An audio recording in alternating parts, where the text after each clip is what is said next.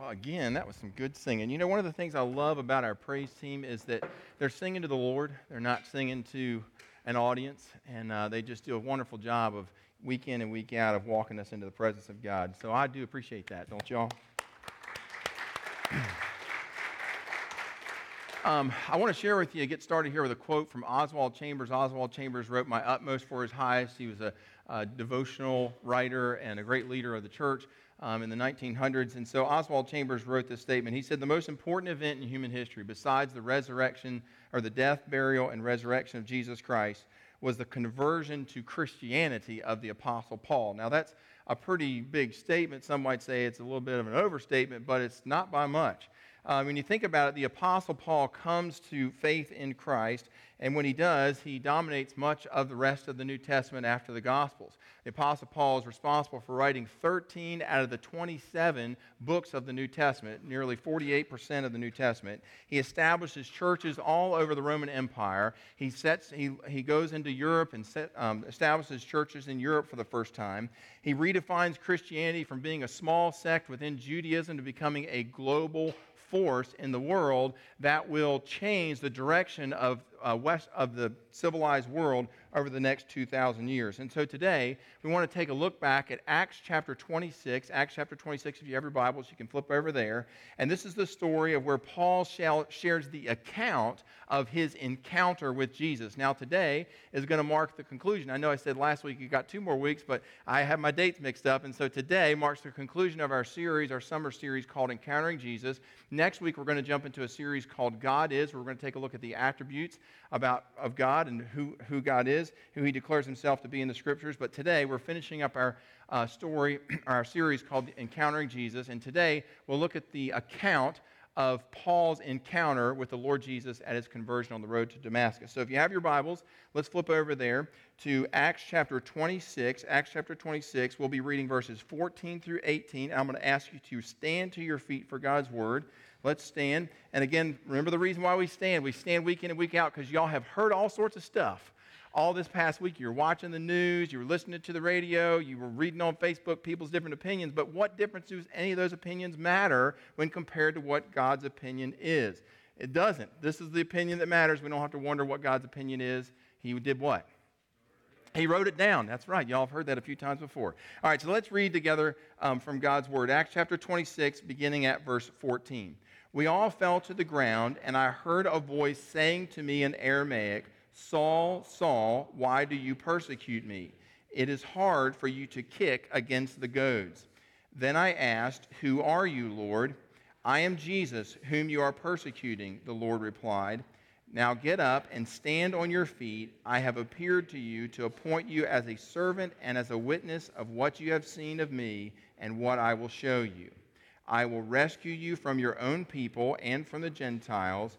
I am sending you to them to open their eyes and turn them from darkness to light and from the power of Satan to God, so that they may receive forgiveness of sins and a place among those who are sanctified by faith in me. You may be seated. Thank you so much.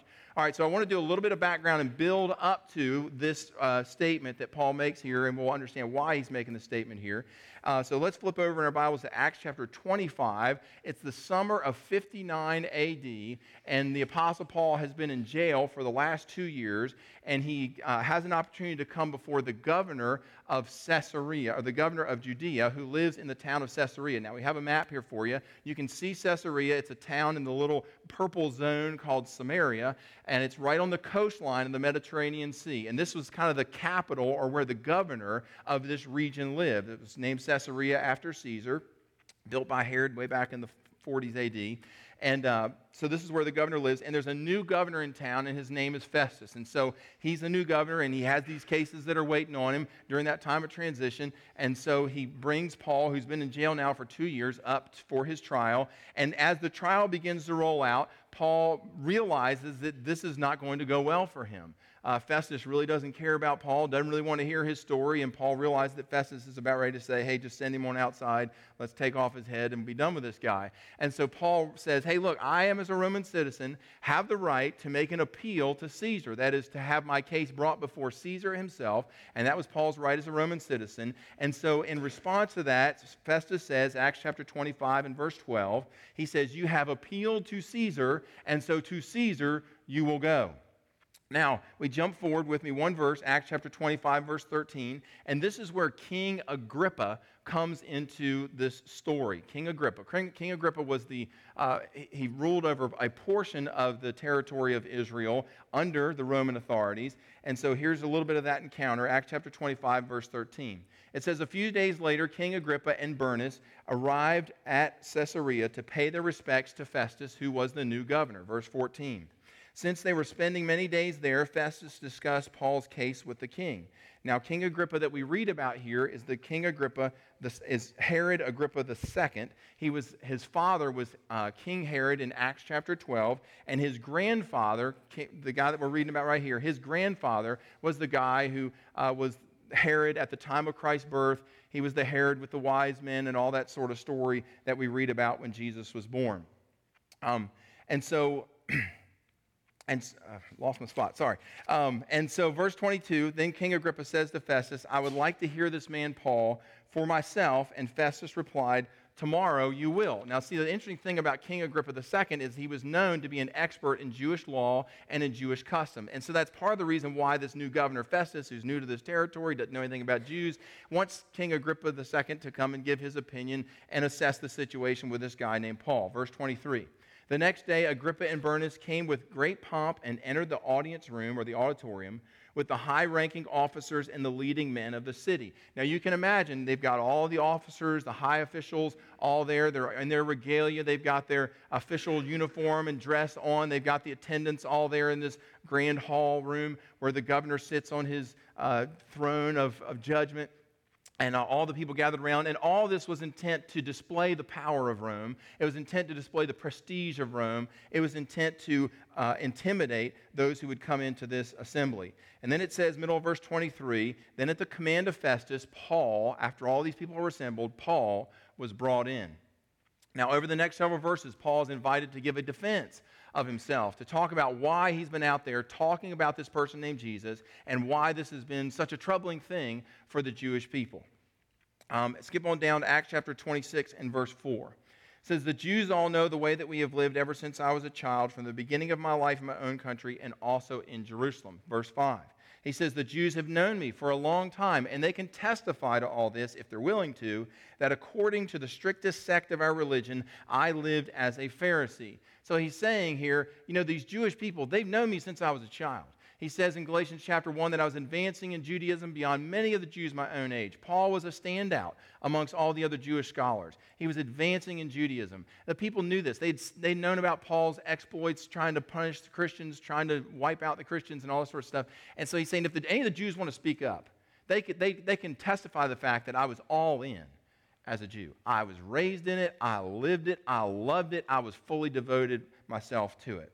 And so when all this talk about Jesus as the Messiah comes along, Paul says, you know, hey, look, I, felt like as a devoted Jew that I needed to try and squash this movement. And so look at verse 10. That's what he says. He says, and this is just what I did, tried to squash this movement. On the authority of the chief priest, uh, in other words, he was at one time had the ear of the chief priest. At one time, he was a part of the political inner circle amongst the Jewish people. He talked with the chief priests. On the authority of the chief priests, he said, I put many of the saints, the Christians, in prison. And when they were put to death, I always cast my vote against them. I was not for this thing called Christianity, he's saying here. Acts chapter 7 tells us that. It's the story of when Stephen was stoned to death. Stephen was the first Christian martyr, at least as recorded in the, in the scriptures.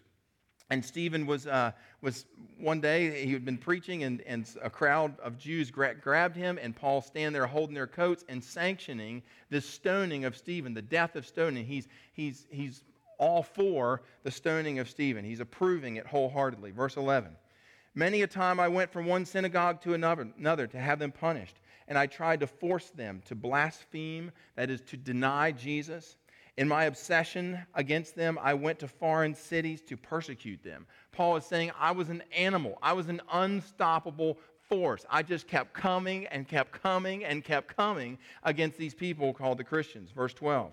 While I was on my way to Damascus with the authority and commission of the chief priests, they knew where I was going. They knew I was going up there to grab some more Christians, bring them down to Jerusalem, make sure that they were punished. While I was on my way, verse 13, about noon, O King Agrippa, as I was on the road, this is what we read, I saw a light from heaven, brighter than the sun, blazing around me and my companions. We all fell to the ground, and I heard a voice saying to me in Aramaic, Saul, Saul, why are you persecuting me? It is hard for you to kick against the goads. Verse 15. Then I asked, Who are you, Lord? And the Lord Jesus replied to him, He said, I am the one whom you are persecuting. Now you say, Hey, Gordon, hold on just a second. Paul was not persecuting Jesus. Jesus had died, resurrected, gone on up to heaven. All that had taken place before. So, I mean, what's Paul mean here? Well, this is a, you're right. Paul was not directly persecuting Jesus, he was persecuting the followers of Jesus. But here's a really cool thing that the scripture reminds us of it reminds us that when people mess with you, they are messing with the Lord Jesus. That's what the scriptures say. That when people go after his children, God says, mm-mm, mm-mm, that's one of mine. And so, if you're here this morning and you've never put your faith and your trust in the Lord Jesus for the forgiveness of your friends, you've never entered into a real and personal relationship with Him, think about what you're missing out on. You're missing out on the God of the universe, the omnipotent, all powerful God of the universe who has your back. Friends, that's the, one of the offers that we get from the Lord Jesus when we enter into a relationship with Him. That's one of the benefits of that relationship. Well, let's go on. So Paul's there lying on the ground on this road to Damascus, this bright light from heaven. The Lord Jesus speaks to him, reveals himself to him, and says, Hey, Paul, uh, you've been on the wrong team all this time. You thought you were working for the Lord, but you weren't. Uh, you've been working against him. And so Paul switches teams there. Paul's lying there on the ground, and he realizes that Stephen, whom he had stood there and watched stoned to death, was telling him the truth. He realizes that all those people that he had put in prison by the hundreds and the thousands, that all of them were telling him the truth. He realizes that all these people he had beaten and brutalized and even killed, that the whole time they were telling him the truth that Jesus Christ rose from the dead, that he really was alive. That is, that the God of the universe in human form, Jesus Christ, is the great Messiah of Israel. Paul is lying there on the ground in that instant, and he switches teams. He joins ranks from being a Jew to being one who is a follower of Christ. Paul makes Jesus his Savior. But God doesn't just stop there. As we continue to read, in fact, God tells Paul what the mission of the rest of his life is going to be. Look at verse 16 with me. Now get up, stand on your feet I have appeared to you for this reason to appoint you as a servant and as a witness of what you have seen of me and what I will show you. Verse 17 I will rescue you from your own people, the Jews, and from the Gentiles. I am sending you to them. Why am I doing that? Verse 18 Well, I want for you, Paul, to open their eyes and turn them from darkness to light, from the power of Satan to the power of God so that they may receive forgiveness of sin and a place among those who are sanctified by faith in me. That's your mission, Paul. I want for you to spend the rest of your life doing that. Look at verse 19. So then, King Agrippa, he says, Your Majesty, I was not disobedient to the vision that I received from heaven. In other words, you want to know why I've been out preaching about Jesus? It's because Jesus, God Himself in the flesh, told me to do this.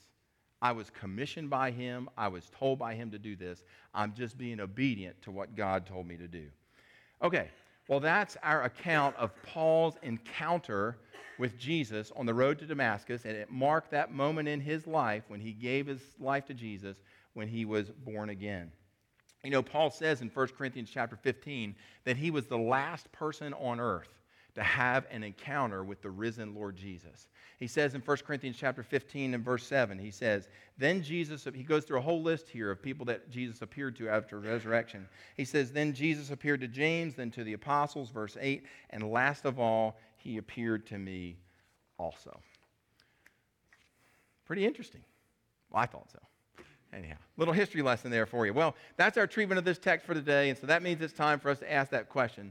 The question we ask every week around here, every week around here, which is, what difference does all this make to my life? You say, hey, Gordon, that's really neat history lesson about the Apostle Paul. I appreciate that, but I mean, you know, we started back school this week. How's this help me get the kids off to school and solve all the problems of the world? I mean, what difference does this make to where I'm living in my life today? Well, that's a really great question. Let's talk about that. You know, in our world, we have a saying that goes something like this The odds are stacked against us. Ever heard that phrase before? The odds are stacked against us. As I was, I don't know if some of y'all are into golf. I like watching golf on Sunday afternoons. It's a good thing to fall asleep to, get a little nap. But then wake back up, and then a couple holes later, and they're still going, right? Well, a couple of weeks ago, Jordan Spieth uh, won the British Open, and he won it in unbelievable fashion. It was a come from behind win. He had been, he had been had the lead, held the lead, had the lead, held the lead, and then some things fell apart for him. And you thought, okay, here comes the Masters 2015 again, right? And then next thing you know, uh, the guy ends up getting an eagle, followed by birdie, birdie, birdie, and he ends up winning the British Open. And it was just astounding to sit there and watch this unfold. It was something where the odds were totally stacked against him. There's no way he's going to be able to come from behind. And sure enough, he did. As I was thinking about this, you know, Hebron Christian Church paid off $230,000 debt in the middle of the height of the recession back in 2009, 2010. $230,000, which was like our whole budget for the whole year. And yet, it happened, friends. And see, the reason why it happens is because Jesus said in Matthew chapter 19 and verse 26, Matthew, chapter, Matthew chapter 26 and verse 14, he said, With man, all, this is impossible, but with God, all things are possible. Wouldn't you agree that this turn of events, the Apostle Paul, a man who was so locked in on Judaism and following the laws and doing everything that Judaism had taught him to do, making a total 180 turn to become a follower of Jesus Christ? a guy who was headlong, starting churches, evangelizing, telling people that Jesus was risen from the dead and that he was the way to heaven. I mean, who would have ever thought that that was possible or that that could possibly happen? Well, it happened, friends. And I love what God's word reminds us of today. It reminds us that nobody, nobody is beyond the reach of God. Nobody. Amen?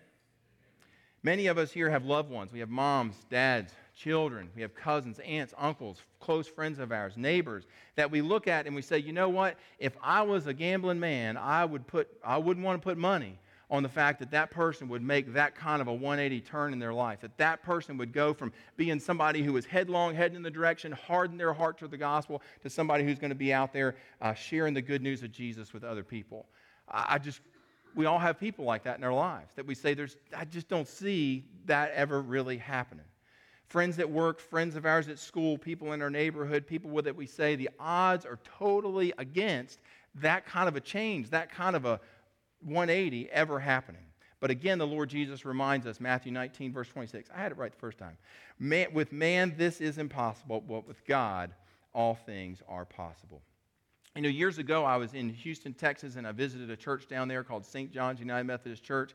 And the pastor of that, actually, that's the church that Beyonce grew up in. uh, yeah, did her a lot of good, right? But in any case, her family still goes to church there. And, um, and, uh, and you can imagine the music was like off the charts, you know, Beyonce, we got to keep, keep the, uh, anyhow. But uh, so, so uh, it was really good. It was a rocking church and everything you can imagine. And the pastor of that church was a guy named Rudy Rasmussen. And here's a picture of Pastor Rudy. You really can't see the goatee. Y'all see the goatee? He's got like some braids going on there. And uh, he talked about that for a little bit. But anyhow, he did a great job with the sermon that day. And um, he didn't look like what you'd expect a pastor to look like. Um, he didn't talk like what you'd expect a pastor to talk like. But in any case, uh, he was a really unique, and inspirational kind of a guy. And, um, and after the service, I had an opportunity to sit down with him and for him to share some of his story of how he came to faith in Christ. Rudy told about um, how in his 20s, in his early 20s, he and his dad opened up a motel in downtown Houston that didn't have overnight guests. They just had men coming in and out, and you can imagine what all that was for. He went to work every day, he said, with a gun on his hip. He got into trafficking drugs and into all of that. He said he had paid off many of the local police department in Houston. He said he had men under his employ that if he told them to kill, they would kill without hesitation. This is a hard dude. Um, and he and his dad were a notorious pair in the city of Houston. Now, a series of crises began to unfold in Rudy's life, and he was introduced to the Lord Jesus. And then the next thing you know, he'd given his life to Christ, and he began to turn his life around. Today, Rudy is a very different man, and he walks a very different path. He's pastor of St. John's United Methodist Church, a church of about 9,000 people, 30% of whom are homeless or formerly homeless. They have a massive outreach, both locally and globally, to end uh, uh, poverty and end uh, hunger. Um, friends, the point of all this is, is that nobody, nobody is beyond the reach of God. You say, Gordon, I hear what you're saying. I mean, that's wonderful, but how? How does this happen? How can I be a part of this happening? How do you reach somebody like that? Because I'm trying to reach people, and it's just hard to break through that hard outer exterior. Uh, how do I do this? Well, that's a really great question, and the scripture answers the question for us. Let's go back to Acts chapter 26 and verse 14. Acts chapter 26 and verse 14. Remember, Paul said there, he was talking to King Agrippa, sharing his testimony uh, sharing how he came to Christ, and he says, I heard a voice saying to me when I was on the road to Damascus, that blinding light, Saul, Saul, why do you persecute me? And then Paul says something positively intriguing. He says, Isn't it hard for you? This is the Lord Jesus speaking to him. Isn't it hard for you to kick against the goads? You say, Gordon, what in the world is that? What is a goad? What are we talking about here? Well, back in Bible times, a sheep herder or a herder of any kind, cattle, goats, whatever it was, would have had a staff, and on the bottom of that staff would have been a pointy end. And they called that the goad. And they would use this uh, goad if an animal began to head off in a direction it wasn't supposed to go, the herder didn't want it to go, they would begin to stick that animal in the side or in the rear and to try and steer the animal back in the right, more safe direction and they would take it and jam that, jab that animal in the backside. Uh, now, the animal didn't like it, as you can imagine, getting stuck in the side, getting stuck in the rear, and so they would begin to kick back against that prod that was sticking them, that goad, until the animal either gave up, got tired of kicking, or just decided, okay, well, maybe I need to go in the other direction. Now, listen to what God is saying here to Paul on the road to Damascus. I have been sticking you, buddy. I have, aren't you tired of me prodding you, pal?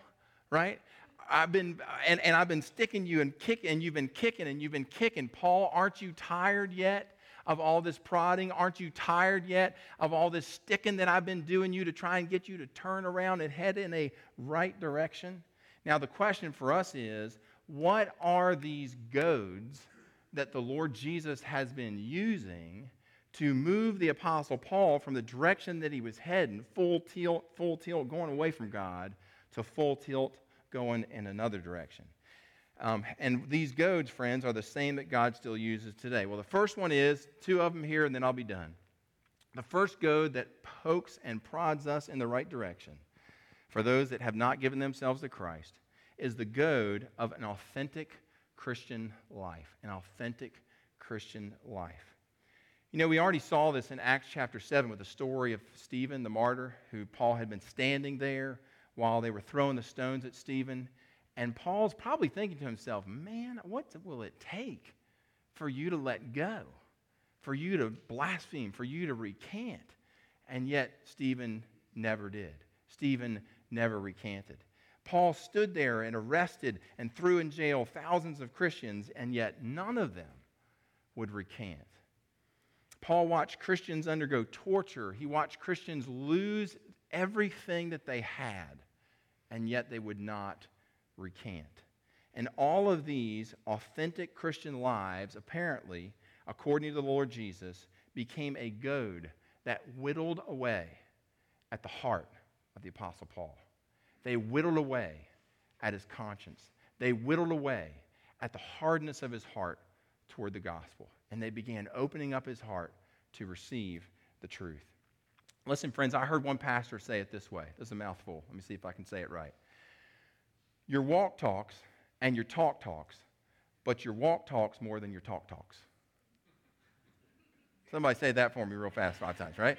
So let me say it for you one more time, see if you catch it. Your walk talks and your talk talks, but your walk talks more than your talk talks. And so that's what this that's what's going on here with this authentic Christian life. You say, well, Gordon, besides uh, you know, in the face of torture and a firing squad, not recanting, I mean, is there some day-to-day stuff that I can do that looks like an authentic Christian life that people who are watching my life might God might use as a goad to push them in the right direction? Well, sure. Living an authentic Christian life can mean keeping your word even when you don't want to.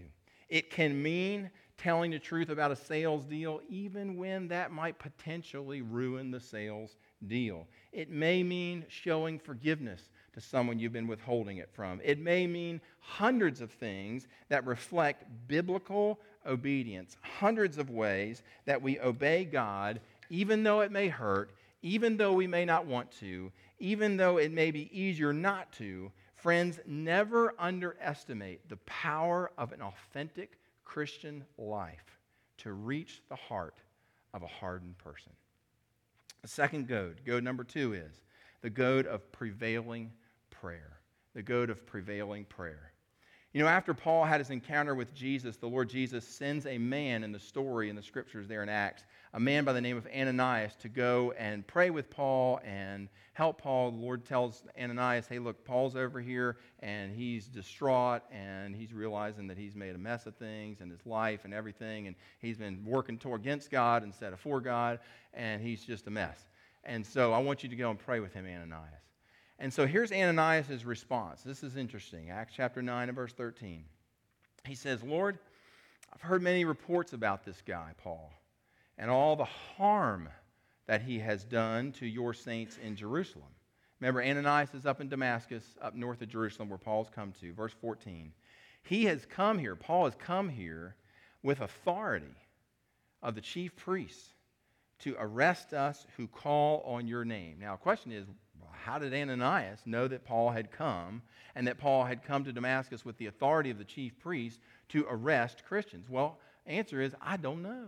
I have no idea how Ananias knew this. Maybe they had some underground network of information, but somehow or another, Ananias knew. The point is that he knew that the pain train called Rabbi Saul was on his way to Damascus, and he was on his way to Damascus to arrest Christians. He knew that that was coming. He knew the harm that Paul had done over the course of Paul's career.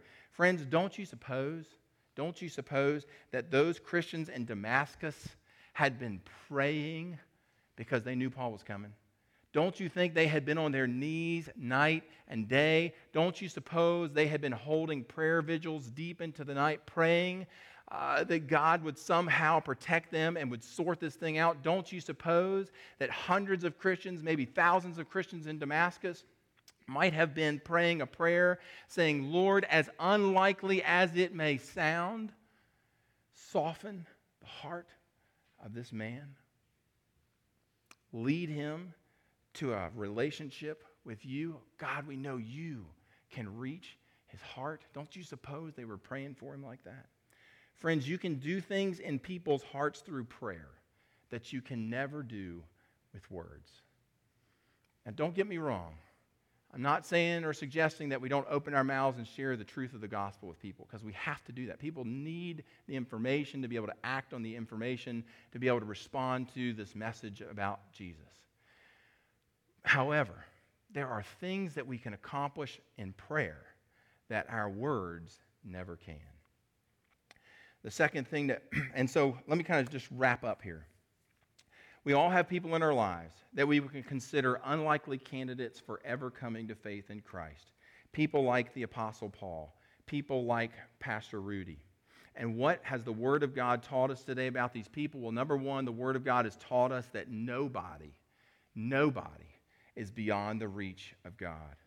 And secondly, the Word of God has taught us that there are ways that we can participate with the Holy Spirit as a goad, as a prod, to move people in a right direction. And those are number one, living an authentic Christian life in front of these people. And goad number two is by praying for them, becoming a prayer warrior on behalf of that person. And that's goad number two that God uses to reach unlikely people for Christ. Who are the unlikely people? To come to Christ in your life. Hear the Word of God saying, here's how you participate with me in reaching them for Christ. Let's bow our heads together. Most gracious Lord, we thank you for reminding us today that there is hope. There is hope. That there are people in our lives, Lord, we know are unlikely to come to faith, at least by from the outside looking in.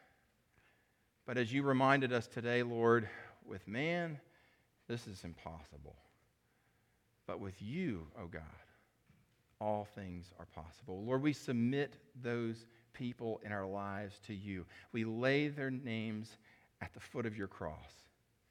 We plead with you now in prayer that you would reach their heart, that you would soften their heart to the gospel. If it needs to be a blinding light from heaven, Lord, let it be a blinding light from heaven. It needs to be crisis coming into the life, Lord, let the crisis fall. The goal being that they give their lives to you, whatever it takes.